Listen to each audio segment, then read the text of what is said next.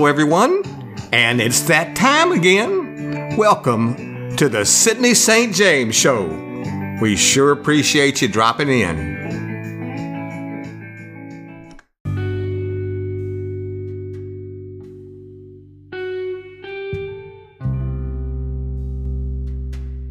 Hello, everyone, and welcome to a new season of the Sydney St. James Show. You know, as I was getting ready for season two, we have two episodes the pilot one, which kicks off this season, and this one right here. The pilot is taking longer because my guest is a little longer on getting what we need to finish that particular episode. I didn't want to sit around because I've had a lot of folks saying, When am I coming out with my next episode? So, welcome to season two and welcome to actually episode two of the Sydney St. James Show. Well, I want to kick this episode off by telling you I was sitting around a burning fireplace on the first day of a cold front, enjoying the flickering flame of my fireplace, and thought about the day my wife and I put a big sun perch on a trot line. Barbara looked at me and said, the bait's almost as big enough to fry up for a fish fry. Then she went on and said, What in the world would be big enough to eat that big a fish? Well, she got her answer. The next morning, we went out in a rowboat, and she pulled us along with the trot line, and then all of a sudden, after a long, ear piercing yell, she had her answer a 52 pound yellow catfish. I know this sounds like a fish tale, but it's the truth. And to make the matter even worse, she dropped the line in the water and looked at me with a small fishing net in her hand and said, I think we need a bigger net. And started laughing. We went back to the dock, got a bigger net, and lo and behold, we got that monstrosity into the boat. Well, today we're going to talk about another big fish. We're going to talk about the great fish, the giant fish, the Megatron of all fishes.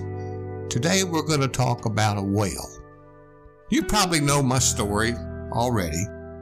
It's Jonah from the Old Testament, a prophet who was swallowed by this whale, or as told actually in the Bible, by a great fish.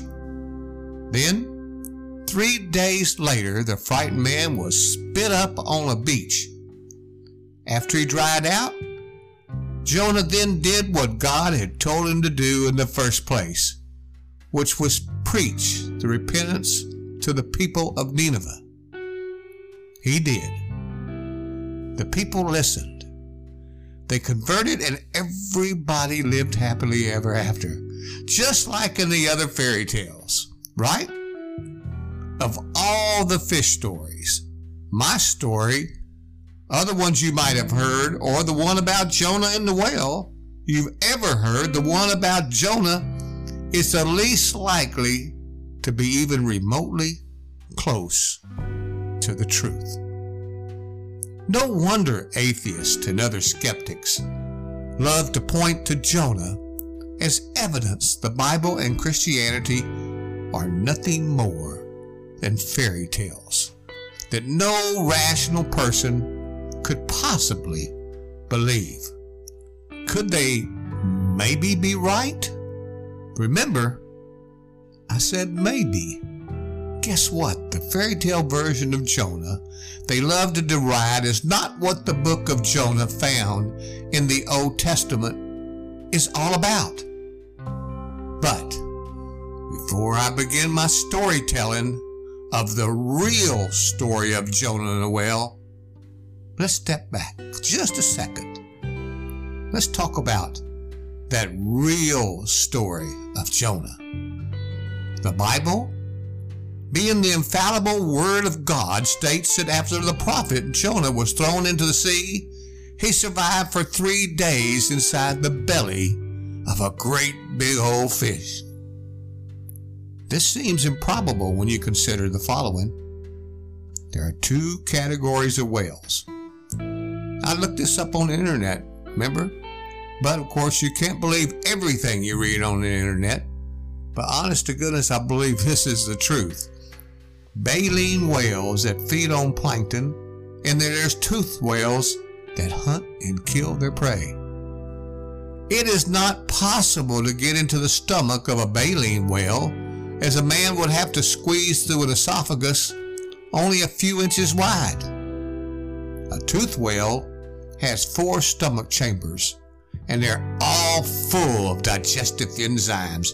Enough to get a man would have to get past the teeth first, and then he would have to avoid the nasty enzymes that are going to corrode him. Lastly, there's no air inside the stomach of a whale, only methane gas. And that would have killed Jonah. Now, just because the Bible says it happened doesn't make it true. Science tells us what nature does when left completely to itself. Miracles happen when nature is not left to itself. Whoever wrote the book of Jonah probably understood that human beings don't normally get swallowed by whales, let alone survive if they did. The book of Jonah in the Bible is very short. It contains just one story, and that's about Jonah the prophet. It's usually interpreted as reminding us we just can't run away from God and hide and is showing the gospel as good news of God's wish to forgive the sins of people who, honest to goodness, turn to Him. But there's more to the story of Jonah and the whale than the gospel suggests. So now, let the story begin. Jonah was a wise and gentle man he lived in Israel a very, very long time ago. He was admired and loved and respected by all the people in the community.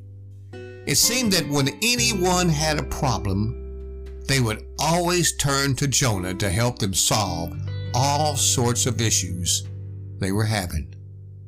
He gave them very wise advice.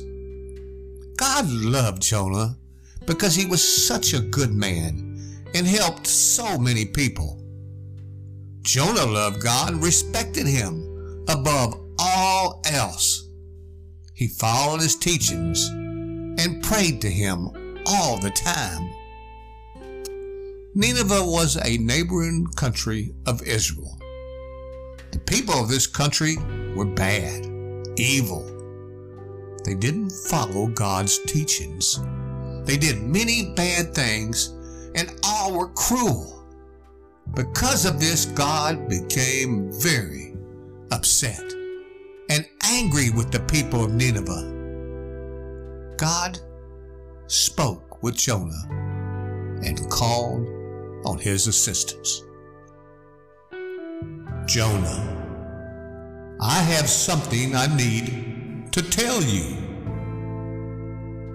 My Lord, I am so happy to be of service to you. Tell me what it is that you wish for me to do. There is a place called Nineveh, not very far from here. The people who live here are all evil. They rob from one another.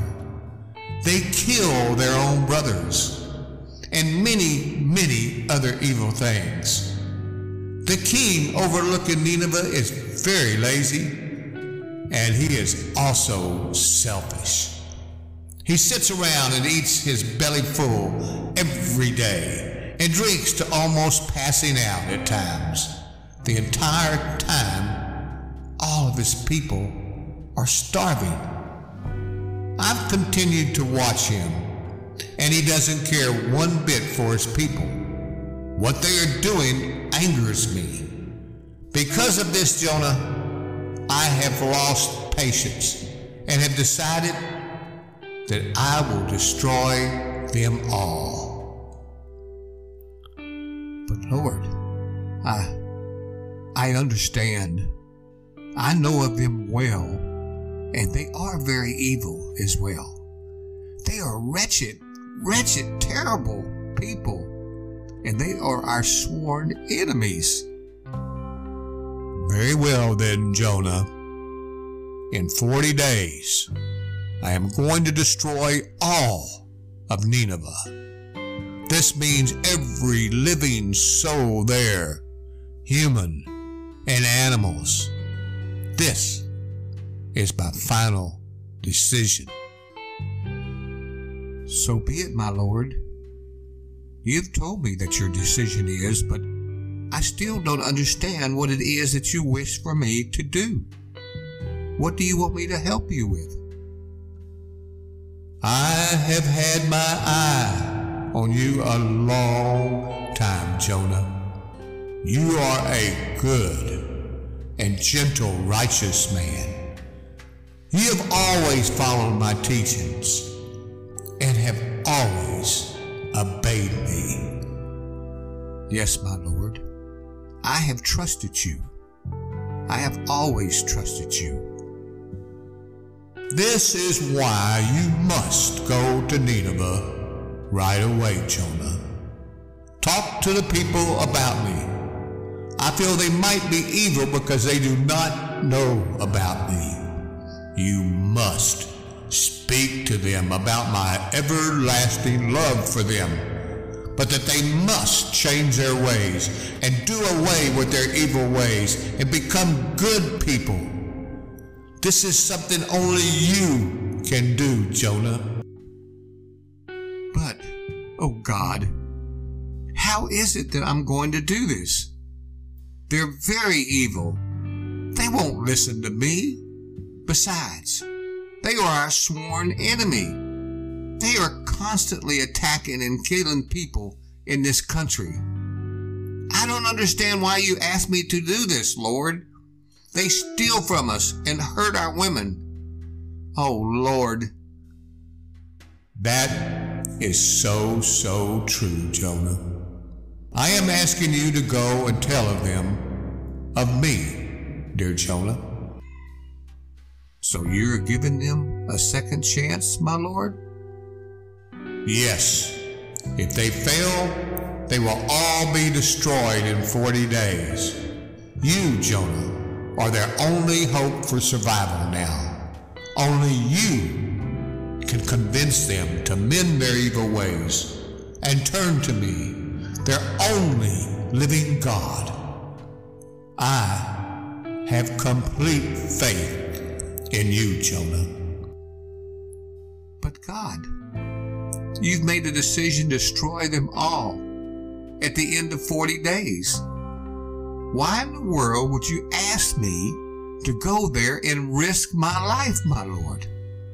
All my countrymen will celebrate your destruction of Nineveh because of their such evil ways. My people will surely abandon me if they hear that I went to Nineveh to explain to them that they must mend their ways or be destroyed.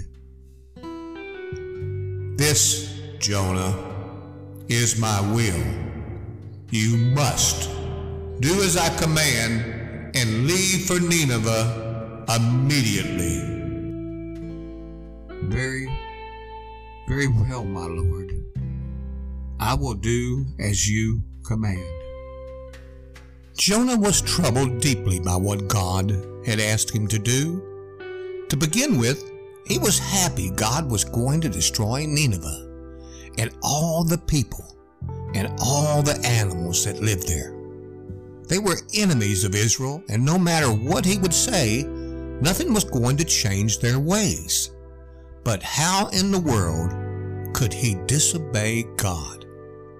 After much trouble and thought, he decided to sneak out of Israel and not go to Nineveh as God had commanded him. He was scared out of his wits, he decided to run and hide. So Jonah began a long journey over the barren sands of the desert, where he reached the seashore and saw a vessel ready to depart from Israel and go to another city way across the sea. He asked the captain if he could board and got a cold reception. Captain wasn't accustomed to taking on strangers on his boat, but after a few kind words from Jonah, he convinced to let him get on board. The deckhands didn't know about the one God that Jonah served and believed in him. Their God was one, or actually gods, were built of stone or gold and worshiped them. They had one God of the sun, another God of the moon, and still another God, one of the sea, and a few more, one of the harvest, and so forth. Jonah watched him worshiping the different gods daily, but didn't say a word. He found a quiet place inside the belly of the ship and went sound asleep. Once the ship traveled a short distance away from the land, the clouds darkened and the sky turned dark, and a terrible, terrible storm was upon them. Everyone on board was tossed about like paper dolls. Needless to say, everyone was scared to death and began crying out to their gods of the sun, the moon, and the sea. But in the meanwhile, Jonah was down below sleeping peacefully with not a care in the world, or it seemed to all of his men. Now, before I continue, I do this all the time. It's no different in season two. Always got to take good care of my sponsors because they help me keep these podcasts going around the world. And I would like to welcome all my new listeners from the Netherlands and from Ireland and from Scotland. Thank you for tuning in to my podcast. We appreciate it all the way here from Texas. Now, be right back.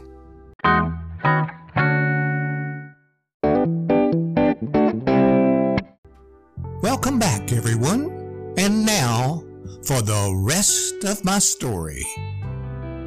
The captain ran down to the belly of the ship where Jonah was sleeping, and he said, Hey, Jonah, wake up, man. Wake up. How in the world can you sleep during a time like this? What? What? What are you saying? What, what, are you saying a time like this? There's a terrible storm outside, and the ship will surely sink. It's being torn apart. You've got to get up, Jonah, and pray to your God. Our gods have given no reply, and the terrible storm only gets worse. No, this is the work, I'm afraid, of my God, the one and only God, the one who created this entire world. Did you do anything that would anger your God? How can we stop this storm, Jonah? I know why he's angry. I know very well why he's angry. I tried to run and hide away from him. He gave me an assignment, and instead of doing as he asked, I ran away, refused to do it. That's why he's so mad at me. So, what are we to do now, Jonah? I'm so sorry, Captain. There's nothing else you can do. There are no options here. You must throw me off the ship and save the lives of you and your crew. I'm sure the storm will stop if you do this. My God will not harm you any further. I'm sorry, Jonah, but I can't do that. You're a good man. We will throw some cargo off the ship and lessen the load. That will probably help.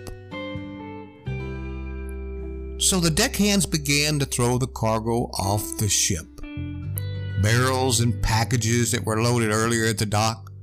But no matter how much of the cargo they could throw from the ship, the storm still didn't disappear. As a matter of fact, it worsened. Captain, Captain, please, you must throw me into the water. This storm will not stop unless you rid me from your ship. That's the only way. Save yourself, Captain. Very well, Jonah. I see now that we have no option. May your God keep you safe. So the sailors threw Jonah from the ship.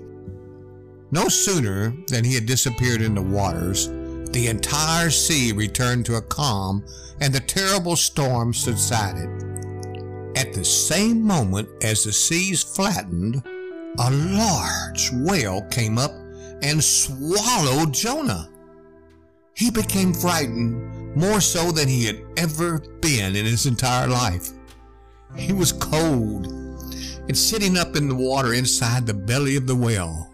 The smell was awful and horrible all around him. And after only a few moments, he came to realize he was in the belly of a great fish. Jonah couldn't believe this was happening to him, but knew it was God who was doing this to him, and time passed. He spent three long days and nights in the whale's belly. Each hour of each day he prayed to God for forgiveness and gave God his word that he would never hide away from him again. All the time he prayed, not one time did God give him a clue he was listening. Jonah began to believe he would never see the sunshine again. He spoke to the Lord. Oh, my Lord, I promise that I will never hide away from you again. Please let me see the daylight just one more time, and I will do as you say. I give you my word. Lord? Lord, are you listening to me? I realize now I should have never run and hidden from you. That was so stupid of me. All along inside the large whale, Jonah became very sad. He called out to God. He believed that God was and should be listening, would keep him safe. Finally, on the fourth day, the whale swam up to a beach and raised his head and spit Jonah out into the sandy shore. Jonah was happy he once more saw the light of day. Three days in the belly of a whale was enough. Then finally, God spoke. Jonah, Jonah, you can't hide from me. I am with you all the time, and I'm not going anywhere. Oh God. Thank you for listening. I'm so, so sorry. I realize now how foolish I have been. Please, Lord, please, tell me what it is I can do to make up for running and hiding away from you. Anything, Lord. Do as I commanded you, Jonah. You must go to Nineveh. Time is getting short. Complete the task that I gave you back in Israel. The people you and your people hate so much only hate me because they do not know me. They have not heard of my teachings and at least deserve a chance to change their evil ways and become good and kind. Very well, my Lord. I will do whatever you ask of me. I will go and I will speak to the people of Nineveh and tell them of your undying love. This time, Jonah didn't run and hide. He went to Nineveh as promised. He spoke to the people about God and His kingdom and told them what happened to him on the sea and how God saved him from the raging storm by sending to save him a huge blue whale. He told them the importance of doing good things and not evil things and being kind to people and doing unto others as they would like others to do unto them. And he told the people about what would happen from God's anger if they did not adhere to his request and become good people to one another. Jonah was surprised. The people of Nineveh listened to him. The great king heard of the words that traveled through his people and called Jonah to his chambers in the castle. Jonah gave his same words to the king and told him that if he and his people did not change their ways, it would be 36 days from them that he would be destroyed with every man, woman, and child, including all the animals in one terrible catastrophe. The king didn't hesitate. He believed Jonah and fell to his knees and prayed to be forgiven for all the bad and horrible things that he did. He also agreed to pray to the one and only God from that day forward. He also proclaimed that all people of his lands of Nineveh to pray to the one and only Almighty God. Jonah remained with the people of Nineveh for two more weeks or more and saw how they changed for the good. God decided that all was well in Nineveh and didn't destroy the city nor destroy the people. Jonah, after 40 days and all went well in Nineveh, realized the work he was assigned from God was completed and began his journey across the desert and barren lands back to Israel.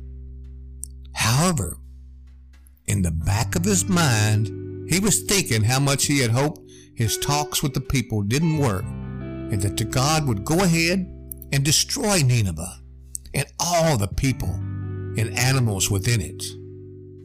So, as one would have it, God didn't destroy Nineveh as Jonah was fit to be tied. He was mad and not very happy at all.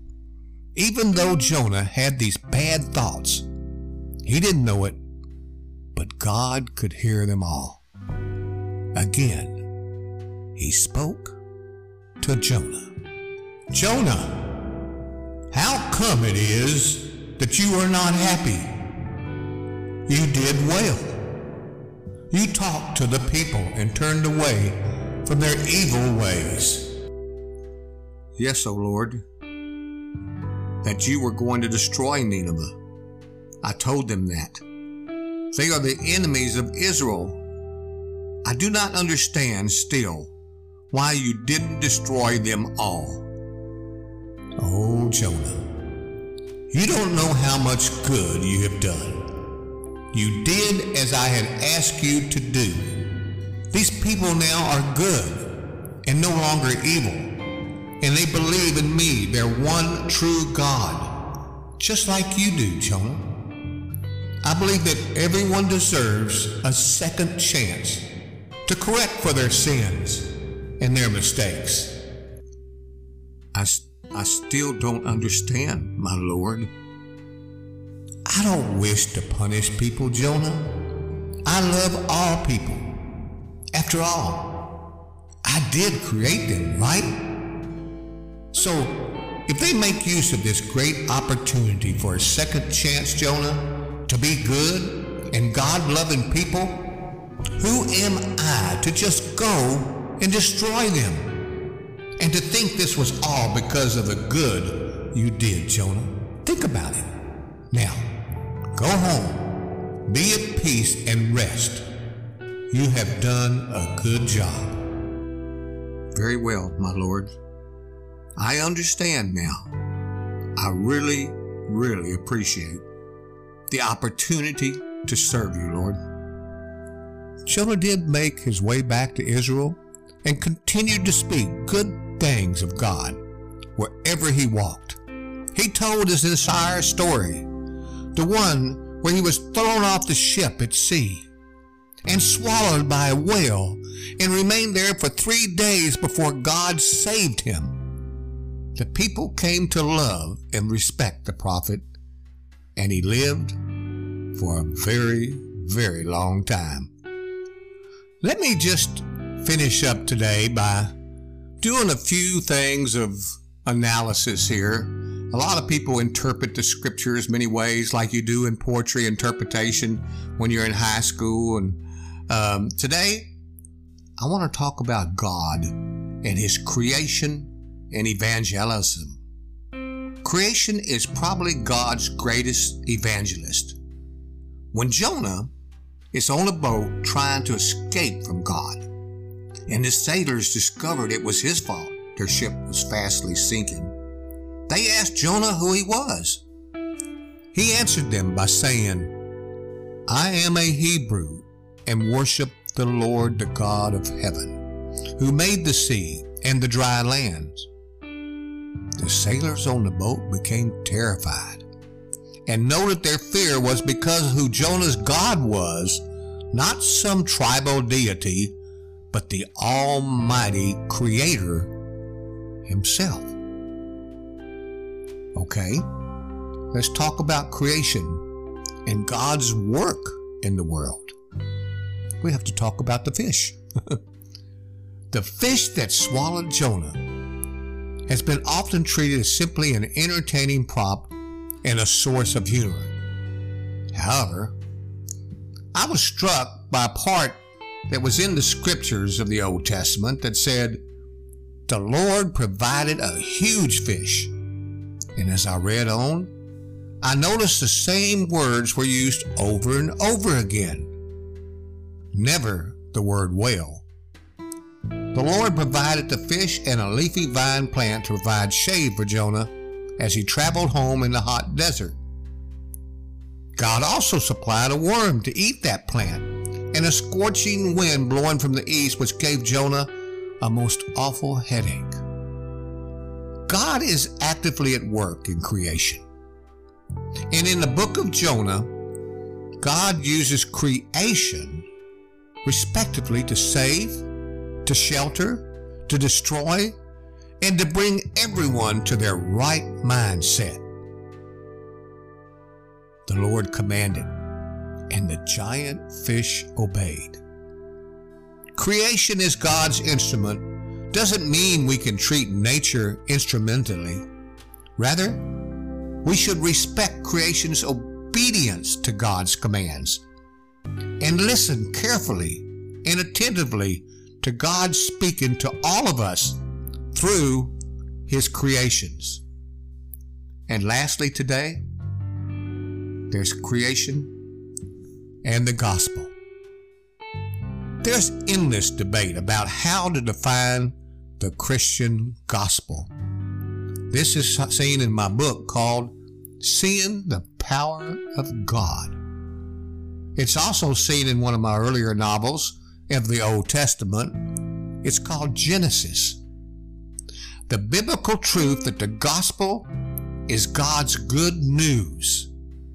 Through the cross and the resurrection of Jesus Christ for individual persons and for society and for all creation.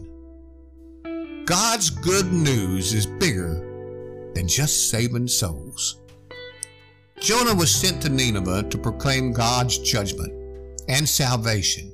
And significantly, the scope included both human residents, that's true, and all the animals too.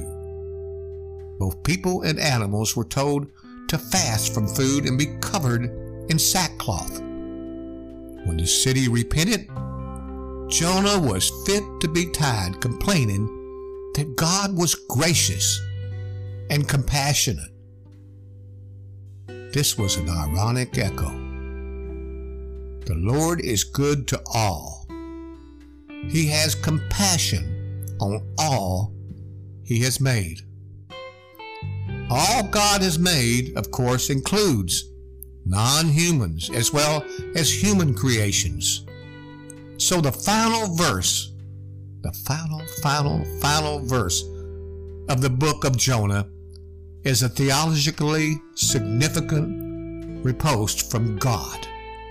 And it says, And should I not have concern for the great city of Nineveh, in which there are more than 120,000 people who could not tell their right hand from their left, and also many animals? Jonah may not like it, and he may find it amazing too, but we'd better get used to it. For the fact is that God's concern and the good news throughout the Bible of salvation includes both people and animals. God saved the queen. And yes, God saved the whales. And now, my guest that's coming for the pilot edition, an episode of the Sydney St. James Show in two weeks. Well, we won't say what his name is yet. Let's just let it be a surprise. But I will tell you what Ronnie Rourke, the owner of a club in downtown Austin, Texas, called The Back Room, said. And this was back in 1981. To hell with virtuosity. Just give me two 35 year old rednecks who can play three chords, preferably in the same key, who know that faded love has words, and who can rebuff anything short of a nuclear strike from the audience. Give me that, he said, and my life will take care of itself. One of these people comes from a group known as Dan and Dave. And it goes in good with my pilot episode of this season because I wrote a book called Sam Bass. And Sam Bass was a outlaw in the state of Texas, chased by the Texas Rangers for years. And anyhow, he's going to come, and written at the turn of the century was a ballad called The Ballad of Sam Bass. And we're going to talk about my book, and we're going to talk about the story of Sam Bass, and no other than, oh heck, you got to know who he is so you can tune in. His name is Dave Henry. And yes, he's still strumming that guitar, and yes, he'll be here with us on my pilot podcast for season two, singing that very famous song from my book, The Ballad of Sam Bass. So, I hope you come back with me. We'll be doing this the first week of December of 2021. Until later, see you later, alligator.